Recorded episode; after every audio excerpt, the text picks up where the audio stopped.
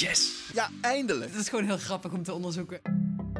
Zei die Dat dat? was echt heel raar. Ja, dat klinkt geweldig, maar kun je het ook aantonen?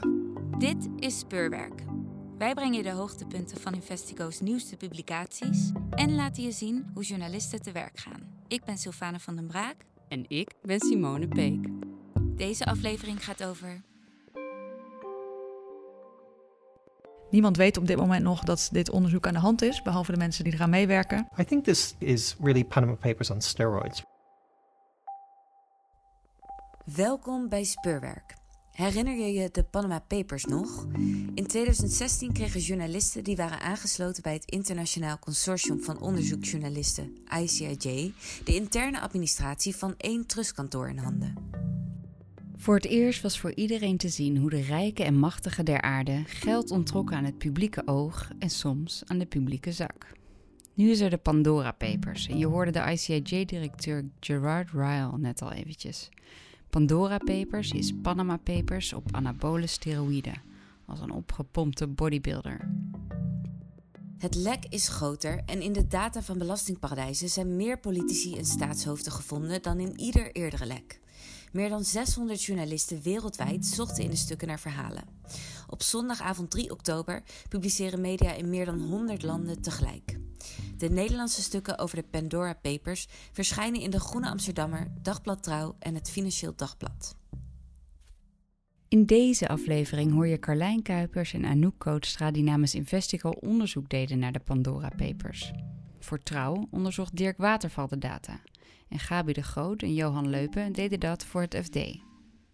Welke interessante Nederlanders ze tegenkwamen in de documenten hoor je in deze podcast. Laten we gaan luisteren. Het is opnieuw een onderzoek naar heel veel geheime gelekte documenten.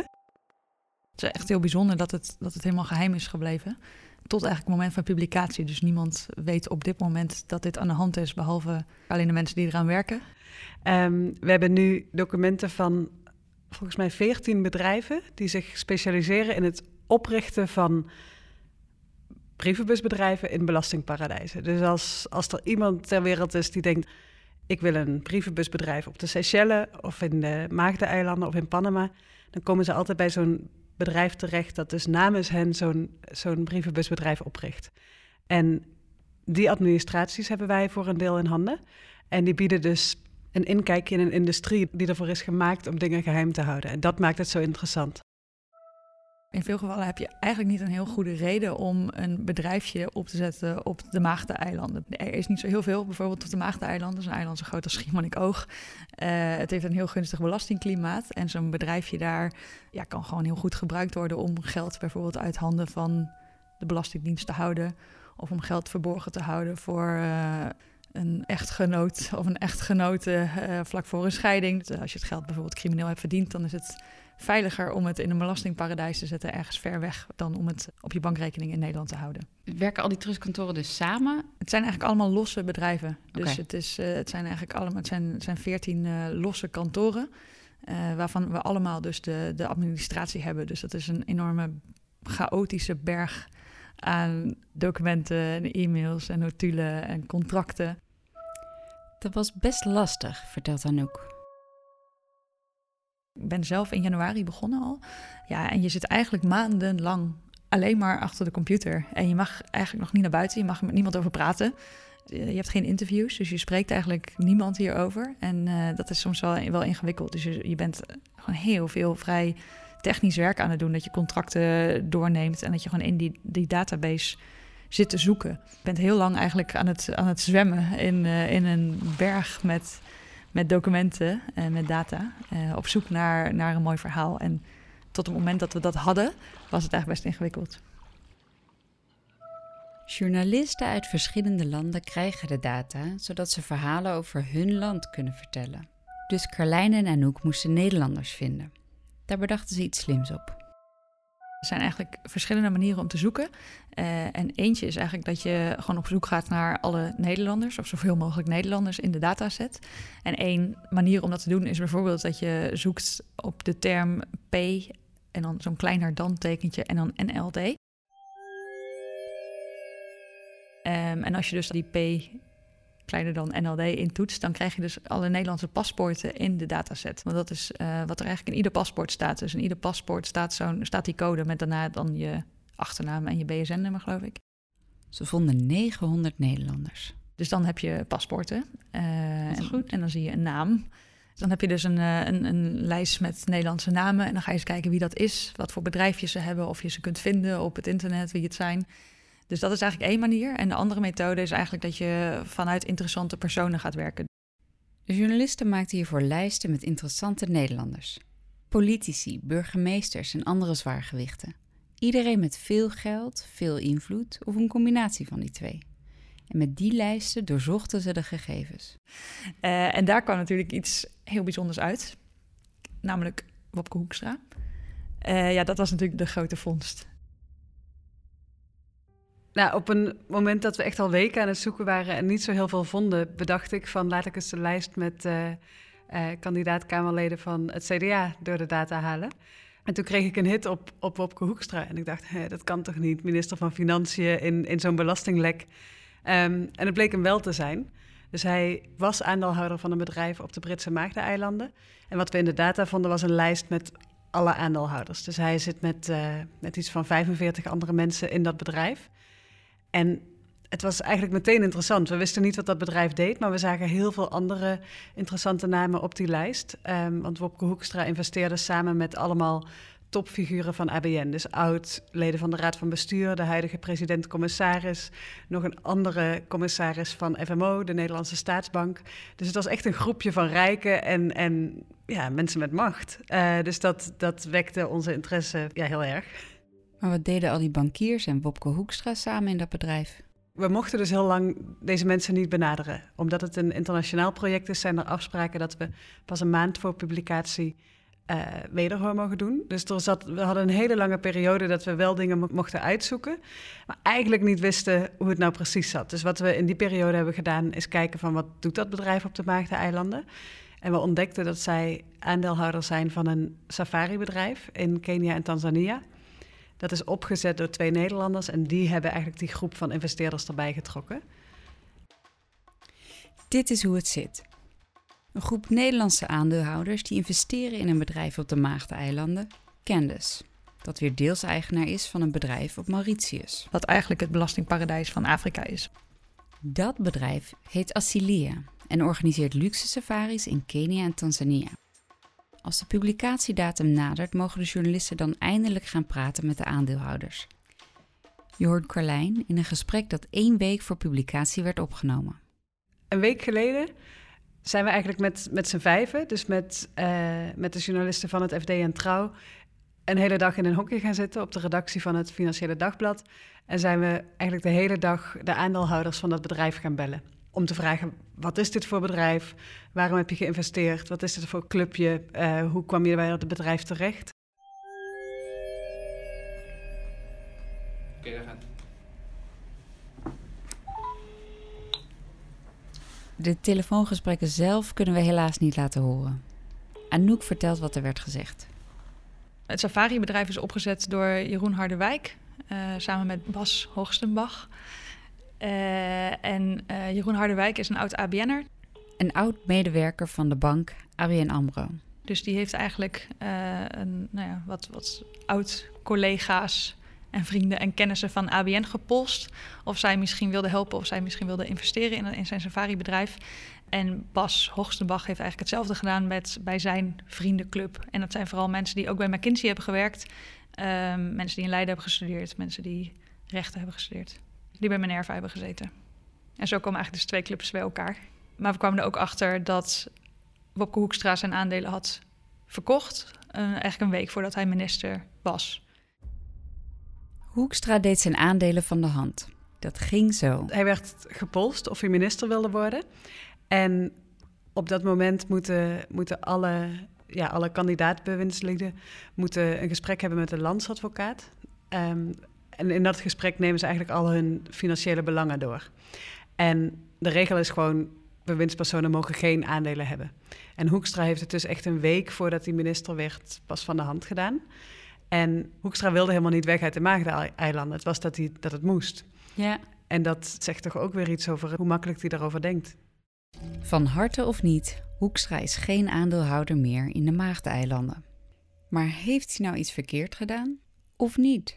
We vroegen hem van, heb je gemeld aan de Tweede Kamer dat jij uh, aandelen had in een bedrijf in een belastingparadijs? Heb je het gemeld aan de Eerste Kamer? Want hij was dus uh, jarenlang senator, terwijl hij uh, aandelen had in de Britse Maagdeneilanden. En daarop zei hij, nee, dat hoeft niet. Um, en daar heeft hij gelijk in. er zijn geen regels die hem verplichten om, om dit soort belangen te melden. Het verbaast me toch. In de Eerste Kamer was hij woordvoerder financiën. En het lijkt me dat je dan, ja, dat je dan als publiek wel wil weten dat zo iemand uh, aandelen heeft in een belastingparadijs. Mm -hmm. En ook als minister, kijk, hij, hij verkocht zijn aandelen een week voordat hij minister werd. En dat is allemaal volgens de regels, dat heeft hij allemaal goed gedaan. Het had ook niet gemeld hoeven worden. Maar ik vind het wel relevant om te weten of de minister van Financiën die belastingparadijzen moet aanpakken, of die een week daarvoor zelf nog in een belastingparadijs zat. Dat, dat zegt wel iets over de manier waarop ik inschat dat hij in staat is of, of bereid is om die belastingparadijzen echt aan te pakken. Dus ik vind het dan toch wel wonderlijk dat hij zo formalistisch reageert. Dat hij zegt van het hoeft niet volgens de regels. Daarnaast is dat ook wel een makkelijk antwoord, want de regels voor het melden van, van nevenfuncties en, en dit soort financiële belangen zijn in Nederland niet heel sterk. Uh, Nederland krijgt al jaren kritiek dat we heel erg achterlopen met dit soort dingen. Um, dus ja. Dus dat zegt ook niet zo heel veel? Nee, of je het, moet melden we, of niet. We spraken net een hoogleraar die zei van het, het toont een nonchalance waarmee politici in Nederland, niet alleen Hoekstra, maar ook anderen omgaan met dat onderwerp integriteit. Dat ze, ze denken zelf heel makkelijk van nee, dat, dat beïnvloedt mij niet, nee, ik hoef het niet te melden. Terwijl, ja, terwijl de Europese consensus eigenlijk wel is van meld het gewoon. Het publiek wil dat weten. Die wil kunnen inschatten wat je belangen zijn, of je betrouwbaar bent als politicus. Zeker in de Eerste Kamer kan de conclusie best zijn van het is prima dat hij dat aandeel had in de Maagdeneilanden. Maar nu weten we helemaal niet wat voor belangen er spelen. Nee. Uh, en het lijkt me dat je dat wil weten. De fractievoorzitter van CDA is de enige aandeelhouder die eruit is gestapt. Opvallend is dat de heren en dame van ABN AMRO nu nog steeds op de Britse Maagdeneilanden zitten het is niet één bankier. Het zijn dus echt, het is een hele club van hele prominente bankiers die samen dit, dit investeringsclubje vormen. En wat ik zelf heel bijzonder vond aan die gesprekken die we voerden, is dat, dat er eigenlijk heel weinig besef is van dat dit problematisch is. Dus het werd eigenlijk heel erg, in die gesprekken ging het heel erg over hoe goed het safari-bedrijf is. En dat zij allerlei goede dingen doen. En dat we daarom dus maar niet zo moeten kijken naar die structuur, naar hoe het eigenlijk opgezet is. Maar waarom is het zo opgezet? Um, dat was destijds, dus toen het is opgezet. Dat was al uh, in 2003, 2004. Uh, toen was het niet zo omstreden. En toen hebben ze dat om wat voor reden dan ook op deze manier gedaan.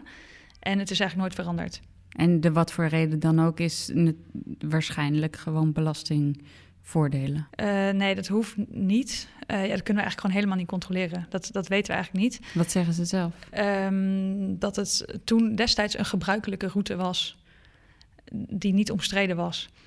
Um, en ze zeggen zelf eigenlijk allemaal dat, er, dat, het, dat deze hele constructie niet tot belastingvoordeel heeft geleid. Geen fiscale voordelen, dat iedereen het netjes heeft opgegeven bij de Belastingdienst. Ja, en er is voor ons geen manier om het te controleren. En dat is precies het probleem. En ik zou ook zeggen dat bankiers moeten dat nou juist weten, dat dat zo is. Ja. Dat het niet te controleren is. Ja, je onttrekt dat geld uit het zicht. Precies. Ja, zelfs belastingdiensten hebben eigenlijk geen idee wat er gebeurt, bijvoorbeeld op de, op de Maagdeneilanden. Dat kunnen ze gewoon niet zien. Dus je bent eigenlijk afhankelijk van de eerlijkheid van de aandeelhouders, dat zij dit netjes opgeven bij de Belastingdienst. Maar er is niet echt een manier om dat te controleren. Dus je, het komt eigenlijk alleen aan het licht bij een lek als dit.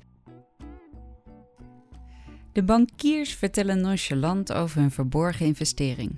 Dat staat haaks op wat experts zeggen over belastingparadijzen. Als je met financieel experts spreekt, of met de Fiat, of, of met, met, met banken ook, uh, zeggen ze: de Maagdeneilanden is altijd een rode vlag. Het is risicovol. Dat, daar wil je niet zitten, zei één expert tegen ons. Um, en deze mensen, die, die, die stonden er nauwelijks bij stil. Die zeiden: Ja, wij hebben een mooi project. Wie ben jij om te vragen waarom wij op de Maagdeneilanden zitten? Wat is dat voor stomme vraag? Uh, focus op de mooie kanten van dit bedrijf. Dus er was echt heel weinig besef dat. dat dat de Maagdeilanden überhaupt vragen kon oproepen. Ze zijn wel echt, ze zeggen allemaal trots te zijn op hun investering. En het is ook echt een sociaal groepje. Dus die mensen komen af en toe bij elkaar om te praten over dat bedrijf. Ze denken mee als er juridische dingen geregeld moeten worden of als er weer geld bij elkaar moet, moet worden gebracht. Dus uh, ze zijn echt wel betrokken, maar ze hebben gewoon nooit bij die Maagdeneilandenroute stilgestaan, zeggen ze. Um, maar, maar dat is toch wel heel opvallend, want we vragen van bankiers als Nederland om alert te zijn op dit soort constructies. Precies. En om daar onderzoek naar te doen. En dat is ook het hele rare. We hebben in die lijst van aandeelhouders zitten drie commissarissen van, van banken. En banken hebben nu een enorme taak om, om alle problemen met belastingparadijzen tegen te gaan. Zij hebben, ze zijn zelf super streng voor de Maagdeneilanden. Bijna geen enkel bedrijf dat, dat daar zit, wordt überhaupt toegelaten door een, door een Nederlandse bank. En privé zitten al die commissarissen daar. Um, dus dat is, dat is echt heel wonderlijk. We spraken vandaag een hoogleraar die zei: Ja, het is wel heel erg de vraag of jij als bank genoeg maatregelen tegen belastingparadijzen neemt als je commissaris daar zelf een belang in heeft. Dus, dus er speelt ook echt wel een belangenconflict daar.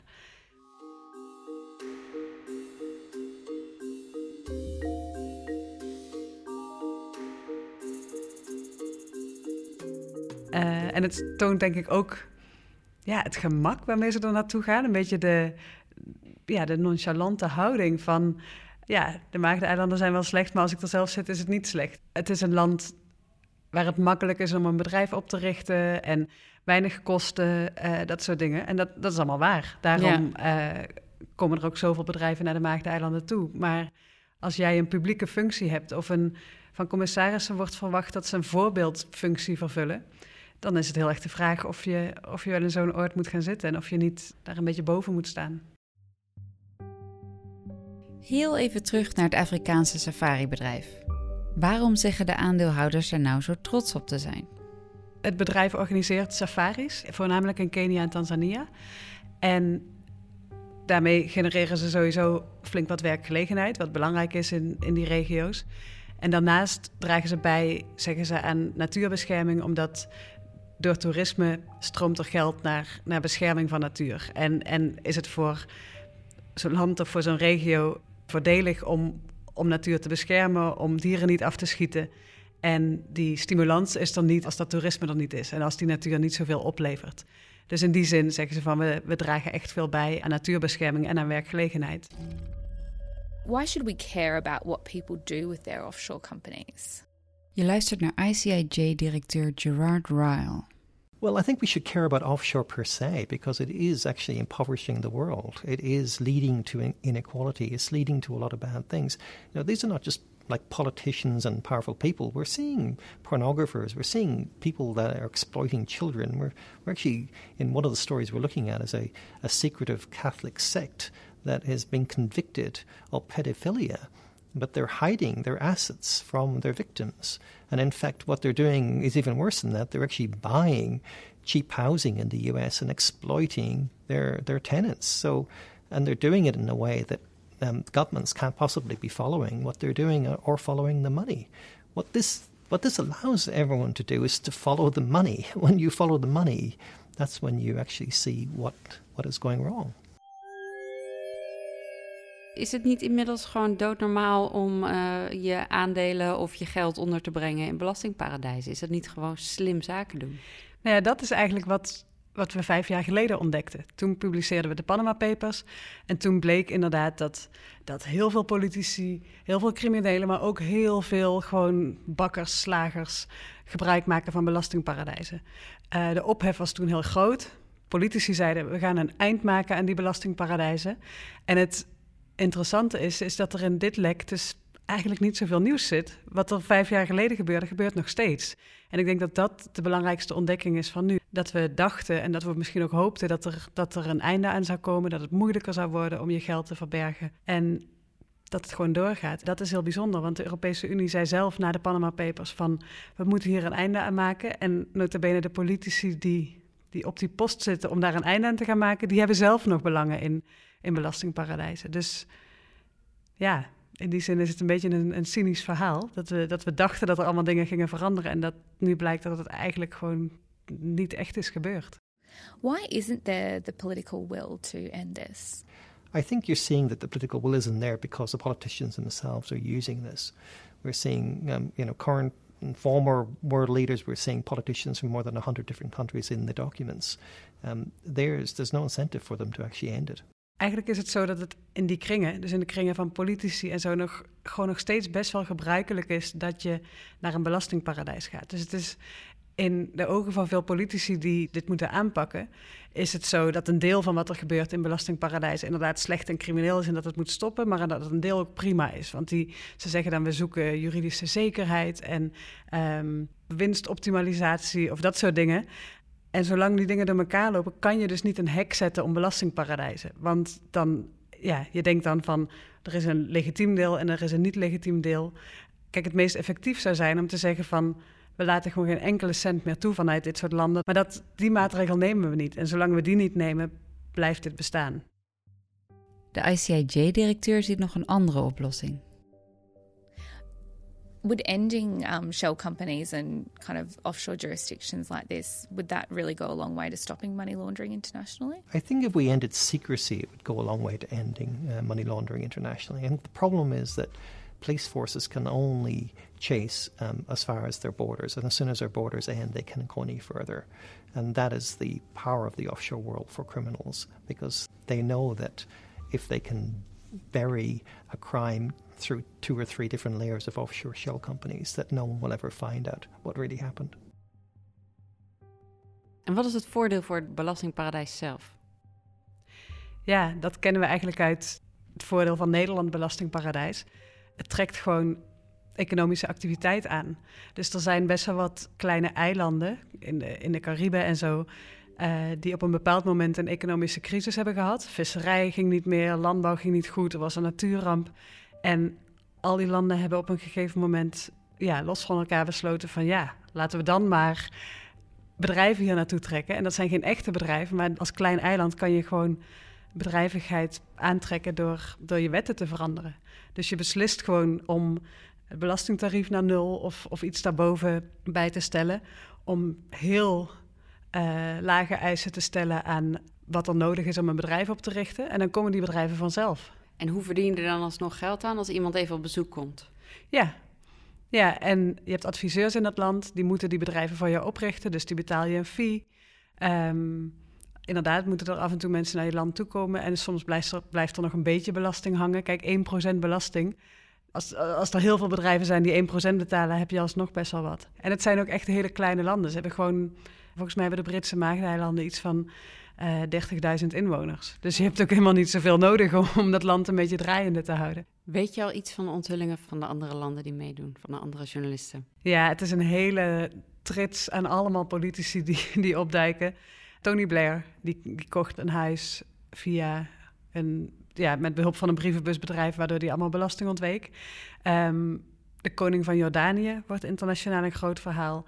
Terwijl dat land in een economische crisis zat, sluisde hij echt tientallen miljoenen weg en kocht daarmee allemaal vastgoed in de Verenigde Staten.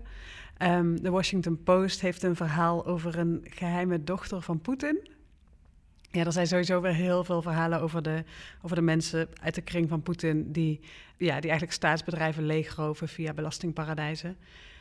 Er is geen enkel project geweest waarin we zoveel uh, politici hebben gevonden.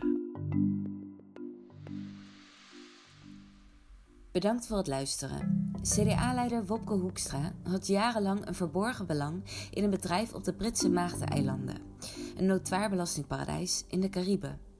Hoekstra kocht de aandelen in 2009 samen met een president-commissaris bij ABN AMRO en andere ABN-prominenten. Hoekstra verkocht zijn belang één week voor zijn benoeming tot minister in oktober 2017. Hij meldde dit nooit aan de Tweede Kamer. Hoewel met de aankoop en het bezit geen regels zijn overtreden en, voor zover de journalisten kunnen nagaan, geen belasting is ontweken, is het wel frappant Banken en politici, zoals de minister van Financiën, moeten juist optreden tegen belastingparadijzen om belastingontduiking en ontwijking tegen te gaan. Zolang politici en topbankiers de Cariben als een normale en acceptabele investeringsroute beschouwen, blijft de route open, ook voor criminelen en witwassers. Je kunt alle Nederlandse onderzoeken naar de Pandora Papers teruglezen in de Groene Amsterdammer, Dagblad Trouw en het Financieel Dagblad. Voor een overzicht van de internationale publicaties, kijk op onze website platform-investico.nl. De volgende speurwerk verschijnt alweer over 2,5 week. In deze aflevering hebben we het over een onderzoek naar seksueel overschrijdend gedrag binnen de geestelijke gezondheidszorg. Abonneer je op Speurwerk in de podcast-app om een melding te krijgen wanneer die aflevering online staat. We bedanken Pepijn Buitenhuis voor de muziek en tot de volgende keer.